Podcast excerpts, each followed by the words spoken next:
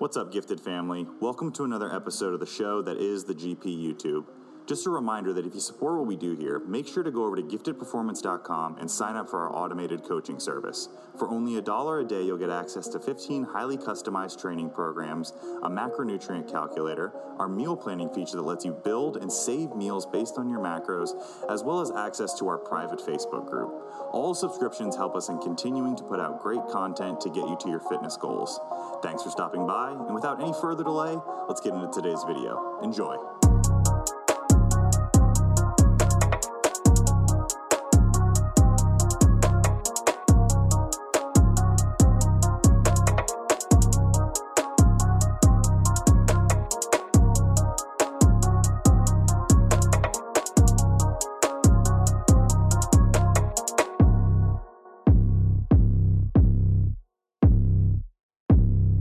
Welcome back.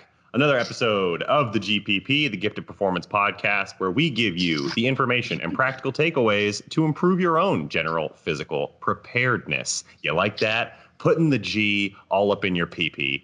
I am here with my three favorites. You've heard of triple B, big, black, and beautiful, but you've never heard of quadruple B, which is the bodybuilding bash brothers. And I have all three of them right in front of me today. I've got Paul Serafini, Mr. Devil, Paul Serafini for the day. Trap Lord, how you doing? I'm doing great today. Fabulous even.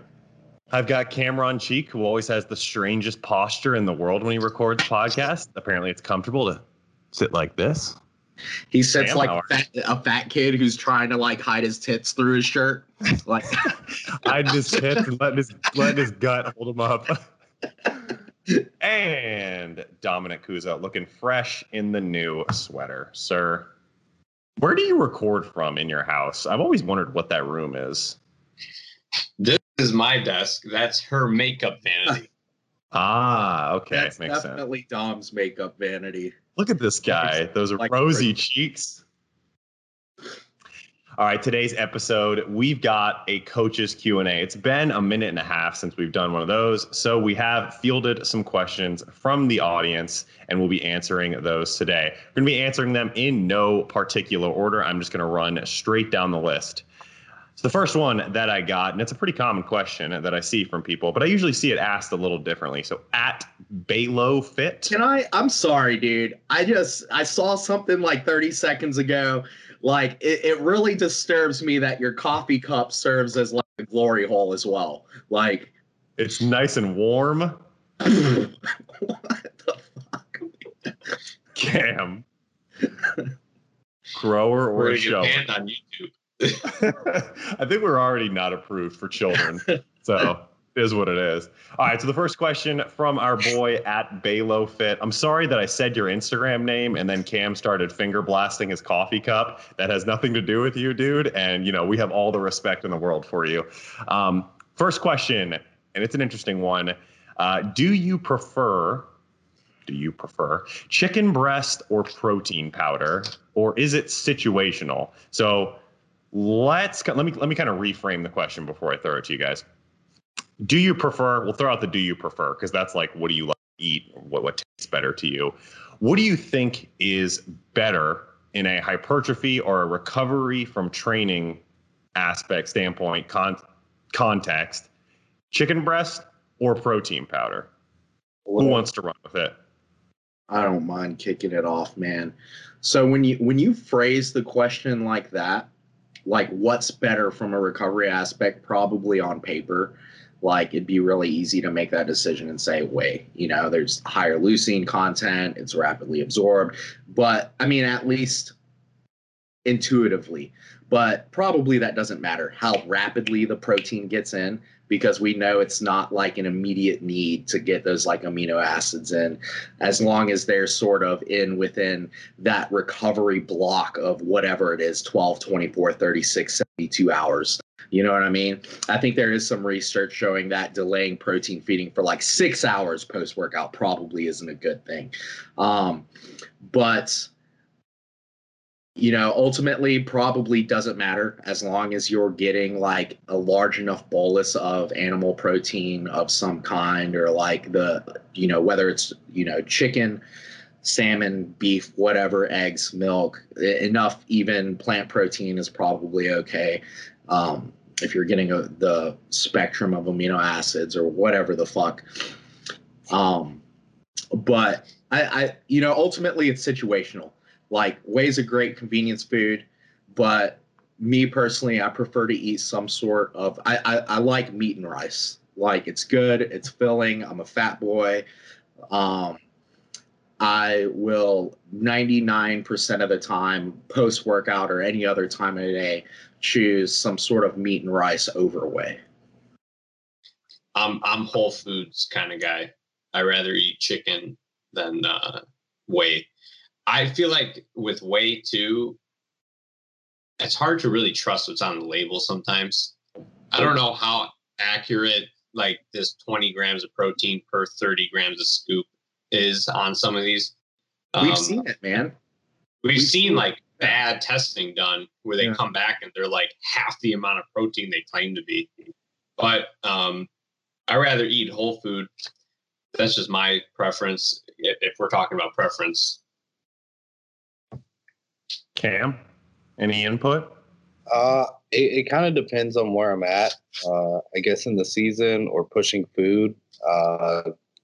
Because I'm at the point now where I've just gotten to the point of hating chicken breast. So I'll usually eat chicken thighs, but post-workout, I'm usually going with whey or something easier to get down. I need my can of green beans, fucking chicken salmon, dude. Plus 200 grams of rice, maybe dump some olive oil on that motherfucker. Like, a gram of sodium, dude. That's the good shit. Right now, my post-workout meal is like frosted Rice Krispie cereal, honey, Fairlife milk, and whey. There's a common thing here. This is all surrounding white rice or sugary carbs. Part of my master's, that was one of the things I delved into, was hyperinsulin states mixed with the amino acids. So really between the two, as long as that insulin's high and you're pumping in those amino acids, you're going to really absorb both just as fast. I think an argument can be made that you don't even need the sugary carbs to get that insulin response if you are going with whey protein.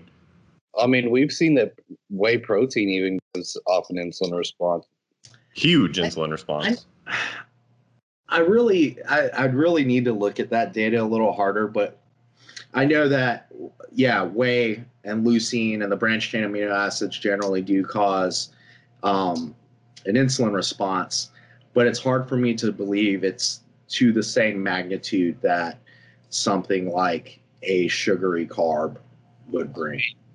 Imagine if you go hypo and just eat a big bowl of chicken. Like, yeah. Like, yeah, it's because maybe a scenario where you get like a spike.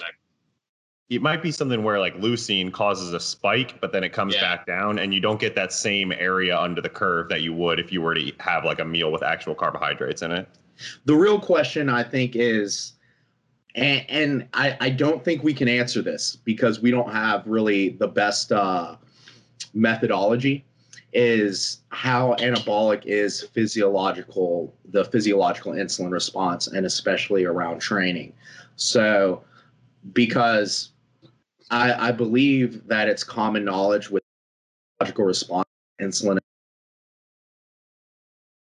I mean, clearly, because it adds to tissue. You know what I mean? Like it puts glucose and shit into muscle cells. So by definition, it's anabolic. But I think like when it comes to like when we're talking about protein, net protein balance, it's generally accepted that insulin within the physiological range more serves to decrease protein breakdown. But we don't even have really good methodology for measuring protein breakdown. So how beneficial is that? You know, probably somewhat beneficial, but probably also, like most things within the physiological range, very hard to notice or measure over time. Right? So Yeah. Let me take the whey question a little bit further, because I've seen this asked in Lyle's group a bunch of times and just on Instagram, social media quite a bit. Is there any downside to consuming all of your protein from whey protein shakes? People seem to want to ask that question all the time. Am I losing out on anything if I only get protein from whey protein shakes or casein, whatever? I mean, I think no. If the amino acid profile is the same, it's pretty much if it's complete and you're just getting that in all day. My stomach would be destroyed if I did that, but I don't think it would be that big of a difference. Do you want to go ahead and answer, Cam? I know I'm a mic hog. Same page with Dom. I'll say there's this neuroticism, a neuroses or whatever, you know, like just the type of person I am, you know, and that little bodybuilder inside my head that's just like that can't be okay. Like, you know, like you gotta eat some real fucking food, you know, like people did before whey was like a fucking thing, you know. But I think on paper, and I've actually seen people, now granted these people had good genetics and they were also enhanced, but I've actually seen people live off of essential amino acids and like carbs and veggies, and they fucking are jacked, or were at that time. They were really fucking strong. They looked really good. So that would lead me to believe that probably whey, you're going to make it. Yeah, I think that what we can all agree on is that if you're a person who gets all of your protein from whey protein shakes, you're a real piece of shit. Yes. You're a bad human. So Baylo Fit, if that's you, check yourself, man. Let's get it together. Your mom and dad, they're a little disappointed. Put the whey down. It is a gateway drug. You'll be using them trenbolones before you know it. All right, next question. It comes from AV_Montoya_. A lot of underscores. Maybe dial it back a little bit. The question here from Mr. Montoya, I'm going to assume that's his or her last name. What would be the peaking/loading process for a classic physique competitor who had to cut hard to make weight? So let me set this and kind of define some strict constraints so that you guys can answer more accurately. Let's say we define, because cut hard can mean a lot of things. Some people think, oh, I cut 3 pounds and that was really hard. And the people are like anything under 15 pounds and it's not that hard of a cut. So let's assume this is an individual who has lost roughly 6 to 8% of their body weight over. So for a 200-pound male, this is someone who lost 12 to 16 pounds over a 7-day time frame to make weight. I want to add a little thing to that cut hard definition too, because like sometimes people will look at raw numbers like what Alberto Nunez diets on, and they're like, oh, that's not hard. He's eating 3,000 calories most of his diet. It's like the dude is fucking shredded, lost like 30 fucking pounds. That was a hard diet. You know what I mean? Anyways, go on. That's kind of sidetracked. All right, so let's kind of start with our resident peaking expert, Mr. Cameron. For someone, and this is something that you've had to do recently, a classic physique competitor who had to cut hard to make weight, what is the peaking/loading process to bring them back to life? So essentially, you know, you're going to establish baseline water and electrolyte levels a few weeks prior to peak week even happening. I want to say with him, he cut 12 pounds down from like 202 to 190, so a little bit under your parameters. But what I did with him, I want to say that I raised his water and sodium 50% above normal at the start of peak week.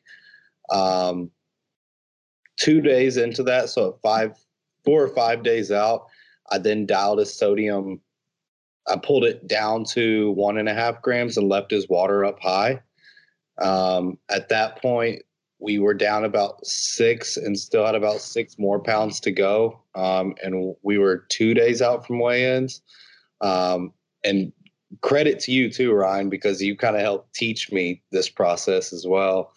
But at 1 day out from weigh-ins, I then moved all of his solid meals to liquids. So Baylo Fit, he was drinking whey shakes pretty much for all of his meals, just whey and water. Hey, shout out Baylo. That's our boy. Pulled out his veggies as well. So his fiber was basically trace at that point. And then on day of weigh-ins, he was about 2 pounds over at that point. Weigh-ins were at like 5 p.m. So he didn't eat or drink anything during that day.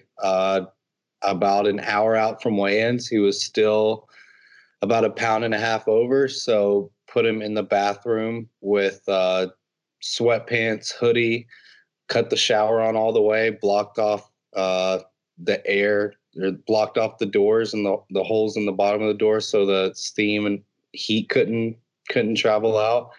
And he ended up making weight. And then as soon as he did make weight, immediately just hydrated him out of the gate with liquid carbs, Pedialyte, water, Gatorade, and I think like a honey mixture. I think his first 2 meals, I went with just straight liquid nutrients. And then from there started reintroducing solids. Dom, you want to talk about any of the kind of the underlying science there, why with the water regulation and whatnot?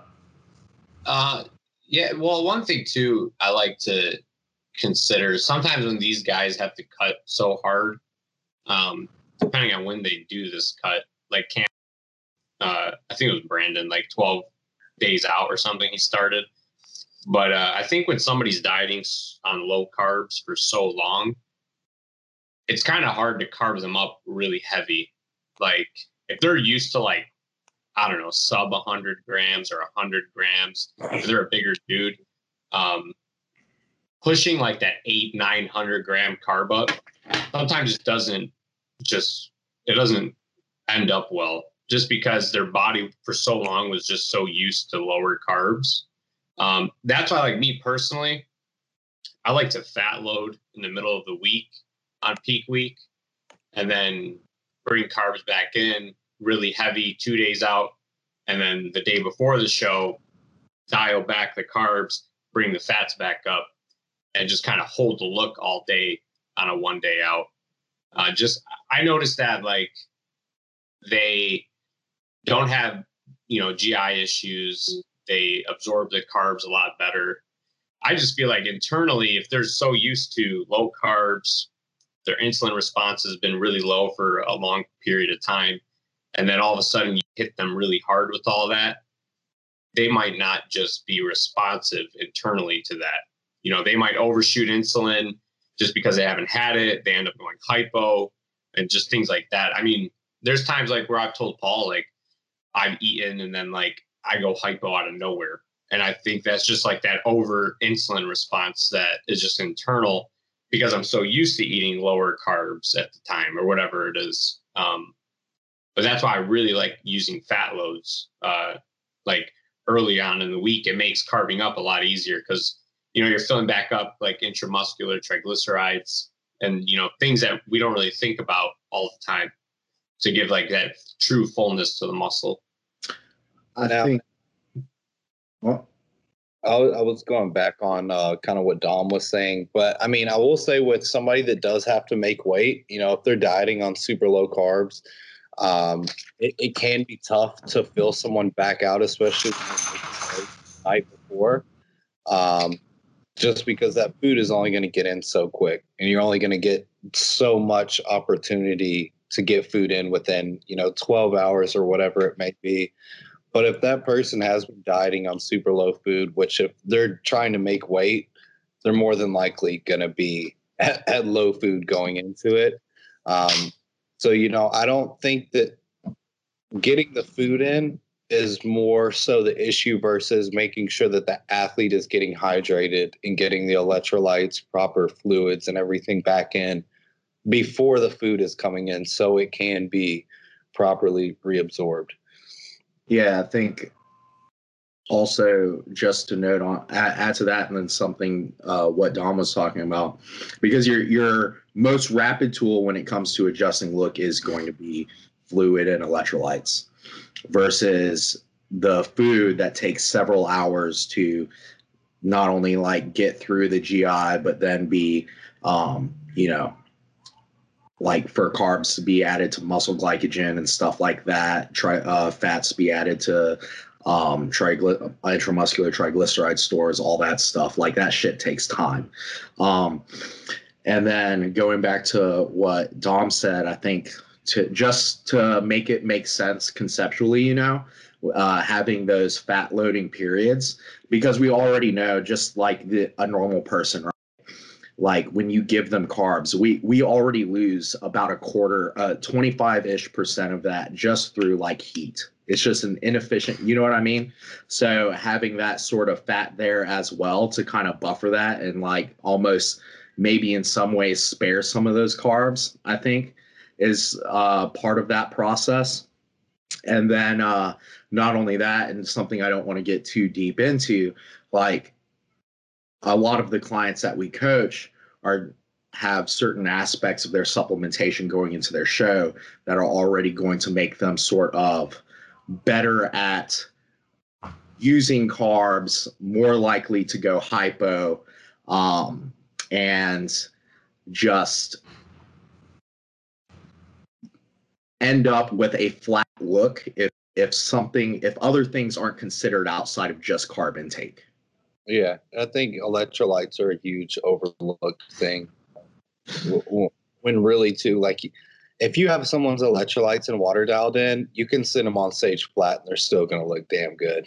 Like, you know, I think, and I've come to learn too, and I still have a lot of learning to do. I could be wrong, but I don't find as much of an issue with pushing food super hard as to not having the electrolytes dialed in to where they need to be. The only time that I've pushed food hard and really seen like a negative impact is someone's gut being bloated. You know what I mean?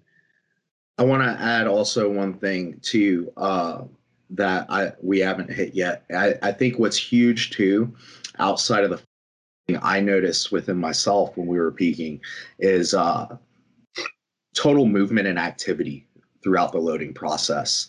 Is that I noticed this throughout dieting as well. I could have a very low calorie day, and if I sat my ass at this computer and I got 4,000 or less steps, I'd finish the day like kind of looking at myself like I'm decently full, you know, like I'm not as flat as I normally am. And then same thing throughout the loading process. The day I looked the best was when I sat in a car for 10 hours and didn't move. That's when I was the most full, the most tight, least watery. That's why I always look good. I don't move. So I was at a show, I think in 2017, and I was sitting next to a guy's coach, and we were just kind of shooting the shit about his competitor. And he was talking about how he had a competitor who was trying to make weight for Classic. They had to cut him really, really hard. He ended up not even making it because he had to cut so hard.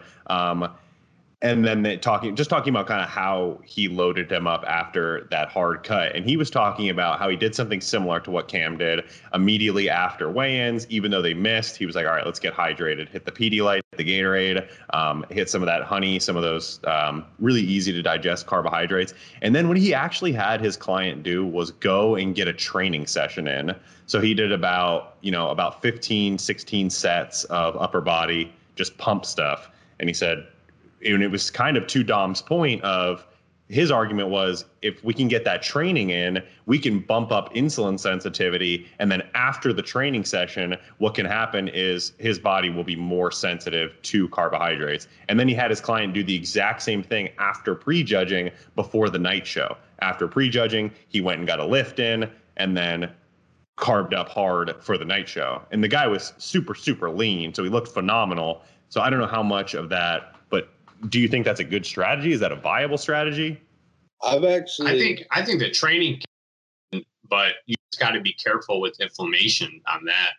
You know, what threshold is that person going to hit? That's like, okay, now I'm just inflamed and like, I'm not going to have the separation that I should have been having, you know, just like us after a hard leg day.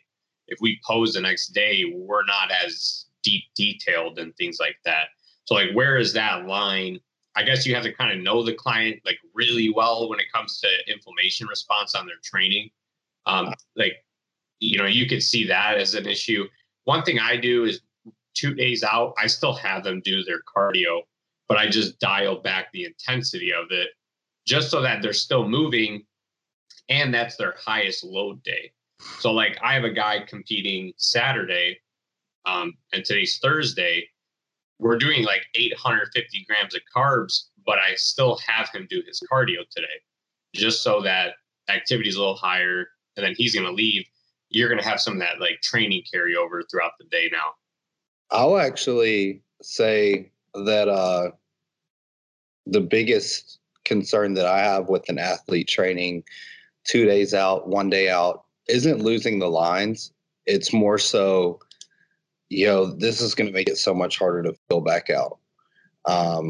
Because I used to have athletes not train the last 2 days leading into a show, but I've started to learn that I like how it can help with some of the glycogen reabsorption following the training.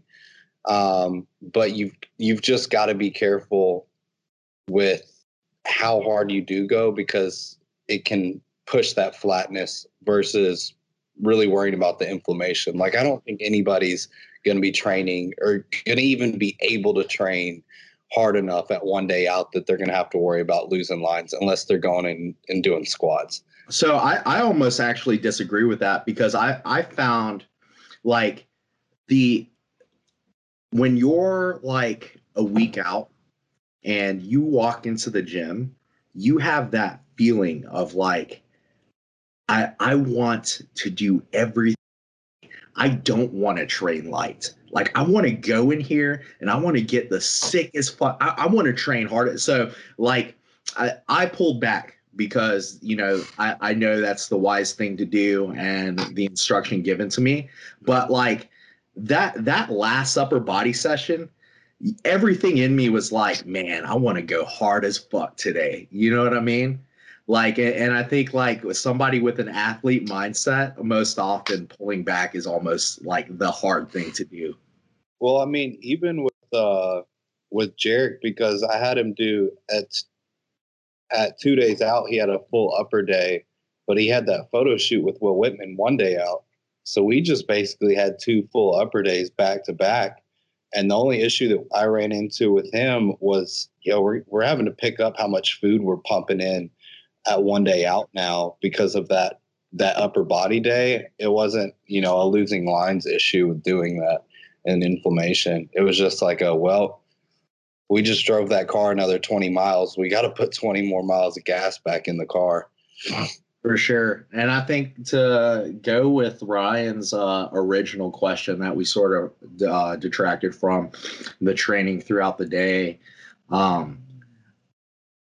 I'm sort of with Dom on that in terms of just being careful about, because I think we've seen this too, or maybe even had clients experience it or seen somebody else backstage going through it.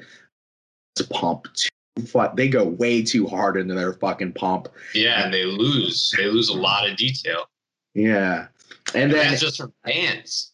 And a lot of times it's people too that are like, yeah, I'm doing bodybuilding right now for fun, but right after this, I'm gonna do classic physique, and that's the one I really care about. And I'm like, why the fuck are you going so hard in your pump right now, man? Oh. Like, all right. AV Montoya, do you feel like we answered your question? Because we did. You are welcome, sir. Thanks for coming by. Our next question comes from Dom's client. Her name is Ashley. Her last name starts with a D, and then there are a bunch of other letters, and they're in a very strange order, and I'm not even going to try. So Ashley D., here we go. So Ashley asks, what is your favorite part of coaching? And then a secondary question of what is your biggest pet peeve? So who wants to start with their favorite part of coaching? It's money, man. It's the money. I'm just no, it's not the money. Favorite part of coaching? I would have to say honestly, the continual learning aspect. Like, I know with me, when it comes to preps, peaking people, like the amount of knowledge that you learn within those last 48 hours, 72 hours going into a show, like it's almost exponential compared to a textbook or on paper.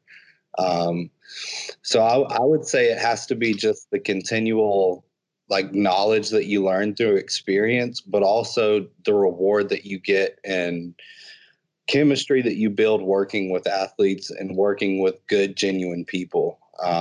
You know, the second part of the question, there's a pet peeve there. We'll get to that. But the good side to it is working with good people. You know, I grew up playing sports, playing football. So there was always like a camaraderie there. So that reward of working with somebody and having that duo role of the coach and athlete, I think that's my favorite part. But Paul, what you got? What's your favorite part? I'd just say gratification in almost any form or like any aspect of it. So whether that's a success, whether it's feeling like you learned a new skill, becoming better at working with people, communicating with people, it all feels good, man. Well, you know, so I just say any form of gratification throughout every aspect of whatever we do. Making people huge, man, feels good. Yeah, that's about all I got to say on that. Yeah. No pet peeves, Paul? What? No pet peeves? Oh, you know, pet peeves second? Okay, hold on. Dom. Let's swing back around to the pet peeves because we're going to get some. I think it's all – my favorite part is like all the different kind of people I work with, you know, reaching multiple different kind of goals with different people. I like that. I love how much I learned from all this. I mean, you can only learn so much in school. So like, you know, working with you guys now and stuff like that, I've learned a lot. And then like even just working with so many different types of clients, because I work with a wide variety of people, and like I learned something different about each and every single one of them. So that's also cool. And then I just, all the people I've met all now and stuff, that's definitely something I love about coaching. Absolutely. Like I think my favorite part and my pet peeve are like one and the same. Was like when I was growing up, I had like a very close, like knit group of friends. I had like 5 or 6 friends that like they were my only friends. And I used to see these other people and they had like a million friends. They had like dozens and dozens of friends. And so I feel like a lot of the relationship part of it is my favorite part. Like I feel like I have like 60, 70 people now that text me on a daily basis that I would consider my friends. The pet peeve is the exact same. Jesus Christ, you motherfuckers, don't stop texting me. I used to look at people in like high school and college and their phone would be blowing up all day. I'm like, damn, that's so cool. It must be so cool to have people like blowing up your phone all day. And now I'm that guy, and holy shit, does it suck. Clients, reminder, 7 a.m. to 8 p.m., I'm all yours. Past 8 p.m., before 7 a.m., you California, Colorado motherfuckers, you got to keep your text to yourself or don't expect a response until the morning. So my pet peeve is recording a podcast and after 45 minutes being done, having 37 text messages and 17 emails to respond to. Cam, what's your pet peeve? The people where you ask a question, whether it just be a yes or no, and all of a sudden I figured out how they just spent the last 4 hours of their morning when it's just like, hey, man, I just needed to know what your hunger was like. I didn't need to know how you just spent your wake up to somehow you're getting your nails done. You know, you had a tough time getting there. There was a lot of traffic. And now you're back home and you're really struggling. I just need to know if you're hungry or not, man. Paul, no one cares that you got your nails done. Cam just wants to know if you're hungry or not. I know, right? Is it my turn? You're up. Actually, no, I think Paul's going to diatribe here. So, Dom, let's have you hop in for a pet peeve before Paul, before we lose track of everything. My biggest pet peeve is if you're working with me, you're working with me. No, nobody else. Like, don't tell me that this guy at the gym told you to do this and try that. And, you know, he doesn't know what he's doing. Well, look, bro, you paid me. You're working with me. And that's it. That's how it's going to go. I don't even have a biggest pet peeve. I just have a lot of them. And that's up there too. But I think it falls in line with the instant gratification people. It's just like, hey man, like just do what we need to do. And 6 months from now, we'll find out if it's a good idea or a bad idea. But there's only one way to find out. And you're going to have to do it. So I hate everything. Cam fucking stole mine. I got a lot of them, but my over-explainers, dude, I'm on the phone, dude, and I'm just like doing this or the phone's on mute. And I'm like, what the, like Cam's next to me. And I'm just screaming into the phone, just fucking say it. Like, asshole. Like, dude, man, oh, fucking man, dude. Like, it's almost an insult to, like, your intelligence, right? Like, we're all smart cookies here, man. We can put the puzzle pieces together. I don't need you to break down the story into, like, 8 different steps of how we got here. Just tell me where we are. And let me put the pieces together and figure the situation out. This doesn't need to be an hour phone call. Like, that's my thing, dude. The just absolutely maddening. Like, you know, when I squat and I get a little pain when I'm at like 10 degrees of internal hip rotation. But when I, you know, angle my toes out to about like you don't even know what the fuck you're talking about. Like, bro, film it. Does it hurt to me? Squat, yes or no? Yes. Holy shit. Another one for me too is just like kind of how you were saying, Ryan, like all those little details. And like, honestly, a biggest pet peeve for me is some of these coaches out here, man. Like you put so much emphasis on so little tiny things and you've got great effort at putting it there, but put it in the shit that matters, man.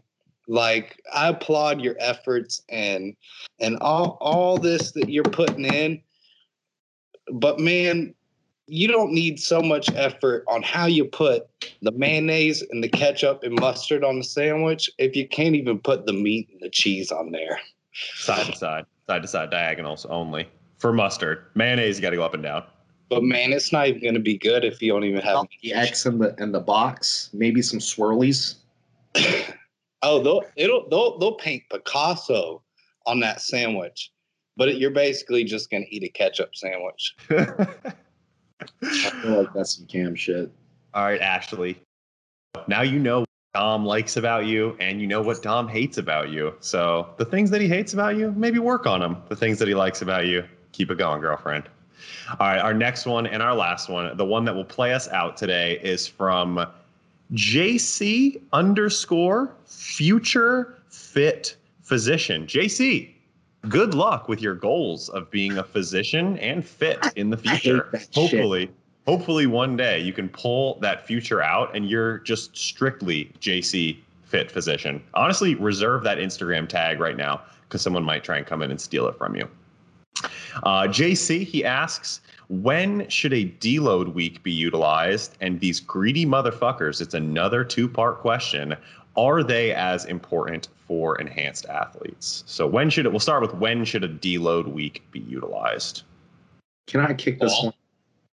Kick it. Yeah. This one is. So I think there's a difference between, in my opinion, when you need a deload and when you should probably take a deload, right?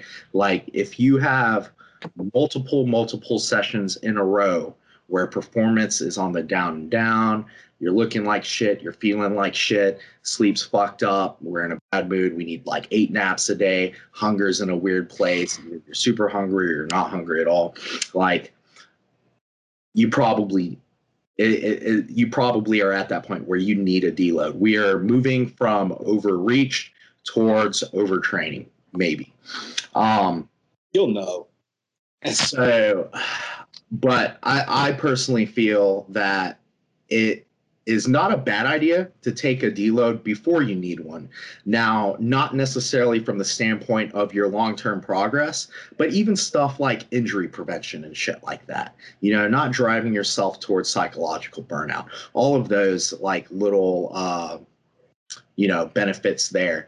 Now, I also sort of believe, and people fucking think that this is a little weird coming from me, that you don't, a standard bodybuilder, right, training an hour or two a day, you don't ever need a deload. I don't think you ever truly fucking need one unless you're hurt or psychologically burnout. You don't need one. Your body will sort of force you to deload when it has to, when it feels it for some reason needs to protect you or can't work at some effort level. You know what I mean? And that has been demonstrated, like when you create a lot of muscle damage, your nervous system will not allow like full activation, like when you're fully rested. That's like your body saying like, hey, we're deloading right now, whether you want to or not. And we've sort of, a lot of us have probably seen that within our training blocks where performance is up. We train our chest, bench press performance is up. We have a hard session. We come back 3 or 4 days later and we can't push the numbers we want to. Performance is down. We come back a few days later. Performance is way back up, higher than it was that last, even 2 sessions ago. So like our body got the recovery it needed one way or another. You know, you just had a shitty session between those. And then to answer that second part, or should we let other people expand on that first part real quick? Well, anyone want to throw something in there? I want to play a little devil's advocate, let Paul just keep doing his thing here. Because you know what? We're going to have some clients that are going to listen to this and probably go, man, why you just said I don't have to deload. Well, we talked about other benefits of deloading as well. Because no one likes feeling like shit. No one likes being run down. No one likes being injured or psychologically, you know, the aspect and motivational aspects of training. Dom hates himself. Yeah. No, but I don't hate myself. But I was like, I never deloaded. I never took breaks. I never did any of that until I started working with Paul. Paul does all my training. I can say that like this last training block I'm in, I don't like taking the deload approach. I just take like 5 days off and then train again. But I noticed I probably felt like at the end I could have kept going. Forcing myself to take these days off, I don't feel that psychological burden. I come back and I'm way recovered. But I feel like Paul had a really good point on it's helping me not get injured. It's helping me not get mentally burned out from the training and all those things. So I feel like Cam just said our clients are going to be like, whoa, well, why am I even doing this now? I think not so much from like a performance standpoint, but like mentally, injury wise, I love taking these days off now. And then like I come back into my new training block and I just feel like I'm ready to rock. Like I smash my week ones every single time. And I feel like taking those breaks every 4 weeks, how we do it, sets that up a lot, even though it's not like a true, my body was so battered down to the ground, I need the break. It's a good, like proactive kind of break. Like you're doing it ahead of time just so that you don't fall back behind. Exactly. One side benefit that I want to throw out there too, and pose a question to you, Dom, isn't it also nice having that period of time where you're spending either no time in the gym or less time in the gym just to focus on other shit in life? Yeah. I was going to say. Like it gets me so ahead on work. It gets me like things around the house, any errands I have to run. Like there's none of that mental stress that I'm like, I have to find time to get to the gym today. I could take my time with everything and just put a lot of quality into everything else in life aside from the gym these days now. Like there's nothing beats a deload that falls on a peak week. for one of my clients, like especially when I'm traveling to a show. Because, and two, you know, you were talking about it, Dom, like focusing on other things in life. Like at the end of the day, let's be real. Like we've coached maybe one person, I think, that can actually get to be a bodybuilder and that be it, you know, and them not have to have any other kind of job, source of income, stuff like that.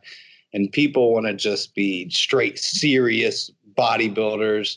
And I'll be the first to say that we coach serious bodybuilders and they deload and they're totally fine. You know, like you might have a kid, you probably got a relationship, you should have some kind of job, like take the deload, learn some stuff about your body, let Paul have a few days to even create the next training phase and just do it.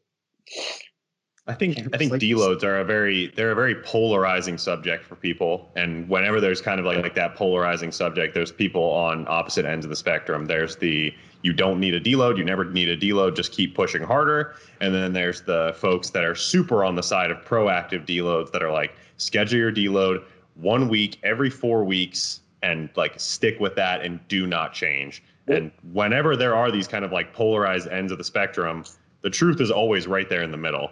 And that's kind of what Paul started with. It was like, he's not making the point that you don't need a deload at all. He's not making the point that like, if you don't deload, your body will explode. He's sitting in the middle and saying, listen to your body, understand your body. If your performance is consistently moving down session after session, why would you not deload? But on the other end of that, if your performance is improving session over session over session, but you've hit your 4 week period, you're like, oh, got to deload now. Would you, when there's the possibility that you could push that a little bit further? Yeah, and I feel the aspect of those other benefits, like you may just deload anyway, you know? Yeah. Really, and I feel like me and Paul do some cool stuff with my training too, like kind of like auto regulate on feel. Like if I'm just smashing a session, like he'll be like, okay, take another set to RIR this week. If you're not, and if I hit like RIR too soon in a movement, I just stop there and I don't do like the next set that he has listed. And, you know, which of course, like a lot of things go into that, hydration, food, sleep, all that. But just, I feel like that's another really cool thing is like, again, going based on how your body feels in some of these sessions, like, my body might not, you know, might be forcing me to deload a little early because, you know, prior sessions were super intense that when I came in this day, like I could only do 75% of the workload, not 100%. I think that's always really fun. I think that's sort of the perk with working with a coach that has experience and, you know, is very good at sort of sensing their own biofeedback or just recognizing things in training and being able to pull back or push forward when needed. Unfortunately, through client volume and then not being able to necessarily trust a lot of clients, like that process doesn't get to be used as widely as it probably should be used and when doing client training. And two, there's not as many people too who have had enough practice with it. Because I mean, even myself, like I've been working with you, Paul, for I think almost 3 years next spring. And two, even for me, like there's phases and stuff where still with RIR stuff, I'm like, damn, man, like on paper, like this shows that probably I still need to keep focusing and making sure, like, was that really 3 or was that really 2? Like, because what I understand with fatigue accumulation and stuff like that, I can see on paper, and we see it even with clients, like, I know for a fact that wasn't RIR, or I know for a fact you could have done more, you could have done this. And it just takes a lot of practice and a lot of, you know, focus that can be tough with you know, counting your reps, counting your tempo, also knowing where you're at, you know, relative to finish that set. And yeah, it could be tough. I think it's tough for individuals that are very like, I can't think of a good term for it, but hard number focused, where like they see 3 RIR and they're like, I need to be at 3 RIR. Right. But like, no, really like conceptually and qualitatively, like I'm just asking that the set is pretty hard, but it's not a grinder or it's a failure, and that it just started getting hard, that the bar's not really slow. You know what I mean? Like, and then when we see like 1 RIR, I'm asking for you to be pretty close to failure, or, you know what I mean? For that bar to be really slow and for you to finish that set and say, man, that was fucking hard, you know? Just start putting on client sheets where they can highlight intensity as green, yellow, red. Yeah, I mean, seriously, there are some coaches that use a 3-number system, 1, 2, or 3, you know, and how hard you just rate it. How hard was it, you know? Yeah, I think I've seen some templates that actually work that way, where you rate the session difficulty or the exercise difficulty 0, 1, -1, and then it auto regulates the following session based off of that previous #AI. But I have seen, so let me know if you guys have seen this too, and we'll kind of close out on this. I have seen somewhat of a paradigm shift as people have started preaching lower volume training approaches. They've also shifted over to more of a auto-regulated or a reactive deload structure than in the past. And what I saw in the past was people programming ridiculous volumes, so 30 to 40 sets per body part, and saying, you have to deload at this point. Like, you have to deload when you hit that 4th week. And now, as people have kind of shifted the volume back and kind of re-arrived at that 10 to 20 sets per body part per week, they're saying, oh, you know what? Maybe we can actually extend out the mesocycle volume to 5, 6, 7, 8 weeks before we actually need a deload. So I wonder if there's somewhat of a relation. I suspect there is somewhat of a relationship there. It's got to be, because we know that, or I don't want to say we know, generally accepted that volume is a greater contributor to fatigue than maybe your effort or your loading or intensity, right? Which makes sense. You do more, you are more tired. Like, but we also, and I found myself backing off on volume. Like, we were talking about this the other day, the volumes we used to give fucking people, like we wouldn't give that to people these days, and we wouldn't do it ourselves anymore. And, you know, I made a big rant on this on Instagram the other day. Like, more isn't always more. Like, sometimes more just gets you better at doing more, and you don't get more results or what you're necessarily looking for. And that's something I've noticed, is that pulling back a little bit on volume, people are getting just as good of a training response, sometimes even better. And even if it's just as good, if you can get just as good a response, do less, be less fatigued, like, that's a fucking win. I wonder if there's a lot of psychological factor that goes into there, where people know that they're focusing more on quality versus quantity. Oh, absolutely, man. If I only have 2 or 3 sets of movement, I'm not bullshitting those 2 or 3 sets of movement, because I only have 2 or 3 opportunities to have a good fucking training session stimulus and feel like I fucking put the work in. If every fucking movement I have has like 5 sets, like, there is a higher chance that I'm going to have sessions where I take 8-minute rests between fucking sets because I'm fucking bored. I don't want to try. I'm fucking exhausted, whatever. And then circling back around to something that relates more to Ryan's question about the relationship or whatever, is I think there's like a double-edged sword there, because a lot of times when we talk about lower volumes, now we're talking about higher efforts, higher loads.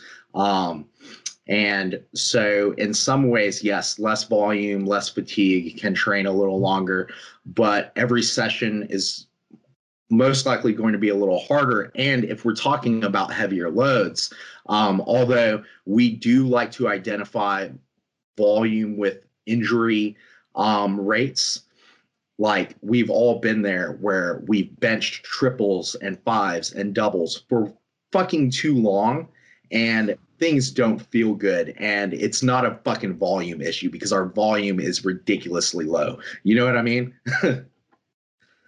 When I've run into those issues in the past with getting injured or having little stuff pop up from going too heavy on maybe like a core movement, like a bench or a squat or a deadlift, it's always, in my scenario, been incongruence with very high volumes on other movements. So for example, I might do like, you know, five heavy triples on squat. And then I would go to like the leg press and I would do like 5 12s. And then I would do some like lunges for like 4 sets of 12.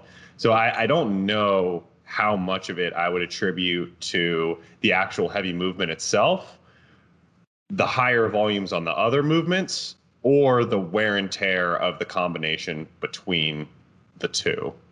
I guess part of it too would be what we consider high volume, since volume can be measured in a bunch of ways. I think my problem was set volume never changed back when I was training really heavy. So like, let's say I was doing 10 sets of pressing during a hypertrophy phase. When I went to heavier phases, I was still doing 10 sets of triples or whatever.